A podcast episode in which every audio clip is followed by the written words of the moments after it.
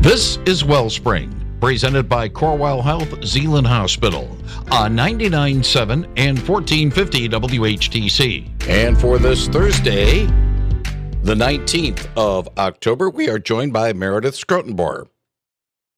Gary, good morning to you and good morning to all our listeners. And of course, welcome again to Wellspring, a weekly radio show sponsored by Corewell Health Zeeland Hospital. Our guests today are Jay Peters and Steven Stegeman, representing a community initiative called Heart Safe, a program aimed at teaching community members hands only CPR training that can be used in the event of a cardiac event. Now, you might think you already know about CPR, but listen in to hear how this program is different and how it's saving lives. Steven and Jay, good morning to you. Good to start, tell us a little bit about yourselves and how you got involved with Heart Safe. Okay, I guess I'll start. Um, my background was in paramedicine, so I worked as a paramedic for actually 44 years in the greater Holland area southern half of Ottawa County, northern half of Allegan County, roughly. And so my background was primarily in running 9 11 responses, of course. And then I also had a period of time where I was involved with medical examiner office through the public health department just for a couple years. And then also did teaching of EMS, like uh, speak, treat, treat, uh, excuse me, teaching emergency medical technicians at the uh, Ottawa area um, the Line Tech Center. Nice. on uh, Port Sheldon and 31 in Holland. So my background was it has been in EMS primarily. Yep. And I don't know how much to go on with that, but I can tell you that uh, clearly as a paramedic, and I'm sure that any paramedic that's listening or EMT or first responder would agree, I hope, that uh, the first couple minutes of a life threatening emergency are essential. And a lot of times, we as trained paramedics, people, responders, can't get there in the time that first zero to three minutes, roughly. And so, uh, this whole program is developed around that first three to four minutes primarily, which I'm sure we'll go into more detail with. So, anyway. Absolutely. Thank you so much for your background. Okay, your partner here. Tell yeah. us more about yourself and how you got involved. Well, um, I've lived in Holland my whole life, and I remember my father died when I was very young, and the people around him, uh, the whole it was all about don't touch him, don't touch him. The ambulance is on the way. Well, he, he died at that juncture. Um, so that's always been in the back of my mind. But Steve lived across the street from me, and he's been in front of city council talking about this program, this Heart Safe Community Program. And as we continue to find the momentum to do it, he says, "Why don't you just come over to our place? We'll just I'll teach two or three of you what this hands-only CPR and what to do with an AED." And I, my wife and I went over there thinking, "All right, he's a friend of mine. Let's just go do this." Well, uh, about half an hour, he taught me everything I needed to know because three weeks later, you know, when you when you're when you're practicing on the dump on a uh, mannequin, you probably think, okay, I'm never going to need this, but it's probably good for me to know. Well, in fact, three weeks later, I'm in a truck with a gentleman I worked with at Community Action House, and in fact, he went into a sudden cardiac arrest, and and uh, I just happened to know what to do because of this program, and uh, he'd be the first to tell you. Had I not had that training to know that I had to drag him out of the truck and get him on a hard surface and tar- start chest compressions immediately and wait until the uh, ambulance came, um, it would have been a different outcome.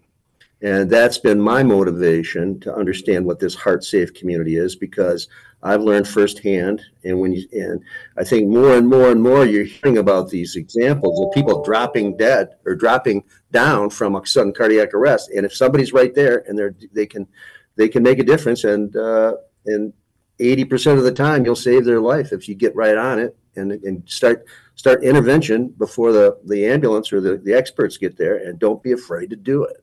So that's what that this is, program is really all about. That is incredible. And to think jay you just shared two incredibly compelling personal examples. That painful memory of your father passing away when you know people back in the day thought don't touch the patient wait for the experts. And now right. you were proactive, thanks to your neighbor and friend here, and learned this training. And it sounds like you literally saved the life of a colleague just three weeks later by knowing this. These statistics are incredible. I think I heard you say 80% of lives saved in that important, you know, potentially in that important window. Let me read you the statistic. Um, according to the Centers for Disease Control and Prevention, more than 356,000 people have an out of hospital cardiac arrest in the United States every year, and about 60 to 80% of them die before reaching the hospital. Not the high end, that's over 284,000 people who die each year. The time between 911 being called and the arrival of first responders can be the difference between life and death. And you just shared some incredible examples of that. Uh, what do you want to add to that, Steven? Well, let me say this again, going back to my paramedic days. Uh, there were three situations primarily where I can tell you as a paramedic that if lay people, and I want to emphasize lay people, the common citizen, not medically trained people, doctors that are off duty, nurses off duty, but citizens, they recognize what to do in one of these three. These are the three things that every time I ran as a paramedic, either someone had done something in these three situations or the person was clinically dead and biologically dead by that time. One was choking, of course, and a lot of people know how to do that. The other was severe bleeding. A person can bleed to death if they have arterial bleeding in two to three minutes. The one we faced the most was sudden cardiac arrest, clearly. And the fact is, we would, as paramedics, if someone was having chest pain and they went into cardiac arrest and we were there and shocked them, we had a very high level of uh, chance of saving them. In fact, statistically, it says that when somebody goes into sudden cardiac arrest, and I want the listeners to understand specifically what we're talking about. You are in a public place, everything is fine, and all of a sudden somebody collapses to the ground, which is very noticeable. I don't care where you are the first thing then that happens is chaos. People don't know exactly what to do. Somebody's on the ground. Do you touch them? Do you not? And what we're teaching is remember this once that person goes down, the clock starts and the brain starts to deteriorate from oxy- deoxygenation. So the idea is you need to pump the pump as quickly as possible. And if we can get someone to recognize sudden cardiac arrest, the person goes down, you get them on their back, and there is no response. They're not seizing, they're just laying there, and very likely their eyes will either be open or half open.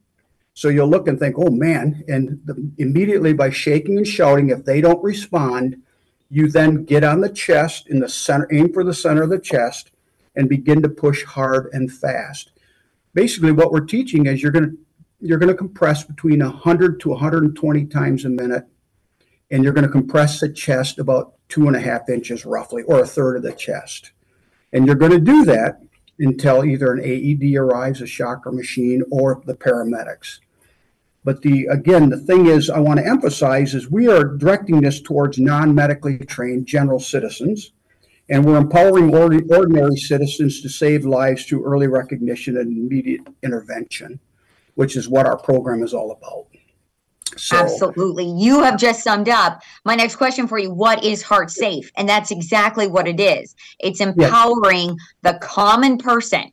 I myself don't have medical, you know, I was I was trained as a, a lifeguard back in when I sure. was, you know, a swimmer at Zeeland High School. That was 25 years ago when we were still giving two rescue breaths. So it's two rescue Correct. breaths and then your compressions, two rescue breaths and then your compressions. Talk to me about why, you know, are uh, those that rescue breathing has that just been found to be um, no longer effective or mm. is it too much of a barrier? People are worried about disease transmission. Well, explain to me, just because I'm sure, so sure, interested, absolutely. why have we gotten rid of that mouth to mouth portion? First of all, we haven't totally gotten rid of that, but what in in the well, 2004, the Sarver Heart Center out of Arizona, I want to quickly mention this, did a huge study because these cardiologists are saying our save ratio is not good. Mm. So they did some studies and found out that when someone is up and conscious talking, they're well oxygenated, of course, because they're alert and oriented. When they collapse to the ground and their heart stops beating for whatever reason, the, the blood no longer circulates because the heart is no longer beating, it is quivering. And so the main thing there is to pump the pump. The body is oxygenated well enough for the first six to eight minutes, roughly. That's the time frame we're talking about. So when people talk about, well, we need to ventilate, you don't really, it's been proven, you don't need to ventilate the first four to six to eight minutes in a witnessed arrest. I can also tell you that as a paramedic, and all paramedics struggle with this, EMTs, checking breathing, overventilating, underventilating was always an issue. And so for that first six to eight minutes. Now, again, when paramedics arrive, they're going to work with the airway as well. The other thing I quickly want to mention on the side is now and then a person goes into cardiac arrest because they have the, the respirations are suppressed, like drowning or suffocation. That's a different story.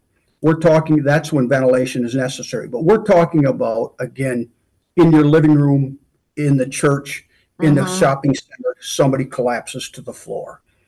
Pump the pump, that's the main thing. And keep doing it until heart help arrives. And again, that help might simply be an automated external defibrillator to put on the person. So, That segues us perfectly yeah. into our next question because a big component of the Heart Safe program is training people to locate and use AEDs. correct. Some people might be fearful to shock someone's heart. Are AEDs safe for anyone to use? And tell us again, what does AED stand for?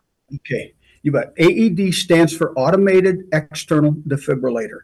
Basically, what that is is many facilities now are, and even there's mandates for them now in public buildings and so on that these buildings have an automated external defibrillator. It's a shocker machine. In other words, it is the thing that's going to save the person's life. When a person goes into sudden cardiac arrest, it's been documented that 70% of them, seven out of 10, have ventricular, a, a shockable rhythm. And so you need to get that AED on them as quickly as possible. And if you can, the chance of saving that person increases tremendously after the first or second shock. So uh, the AEDs nowadays are designed for layperson use. You get the AED out, you get it next to the person, you're calling 911. That's for sure. You got somebody doing compressions, and the main thing you do is turn the machine on and listen to the prompts. And it will walk you through what you have to do, such as keeping compressions going, but baring the chest, putting the defibrillator pads on the chest as they show on the machine. And it's really self-explanatory. You just have to, the, the, the thing we push is we want you to go through the training so you have some knowledge of an AED. Mhm. But I can tell you that a lot of people could take an AED off the wall as long as they know that's what's needed, and they would never have any training with it and still could use it. That's how simple they are. And I think even too with this, I I, I want to talk to you about when is this training and how often do you Yeah. have it and who can come. But I think even just with this interview, for folks to start noticing, there are a lot of AEDs out there in our community. I know when we, we we walk to the beach at Holland State Park and we go through like the um the older home section, there's an AED right there. Um, Yes. where if someone were to have an incident on the beach, I could run, grab that AED potentially. I, could I do that and just pull it right down to the beach Yeah, if absolutely. needed? Right. So I think part of it is an awareness. Where are they? Be mindful when you're in a location. Is there an AED nearby? Now, we are so quickly running out of time because you're both so compelling in this interview. So, how can people learn more about your program and get trained? What should they do? just just simply Google Heart Safe Holland. Okay, That's that's the Excellent. quickest way, and it'll, then you'll see that on on it'll Okay. come right up on top. So Fantastic. Thank you Thank you both. very this has much. been an incredibly compelling interview. Do tune in to Wellspring next week. And until then, Corewell Health Zeeland Hospital wishes you well. Thanks for listening to Wellspring from Corewell Health Zeeland Hospital on 99.7 and 1450 WHTC.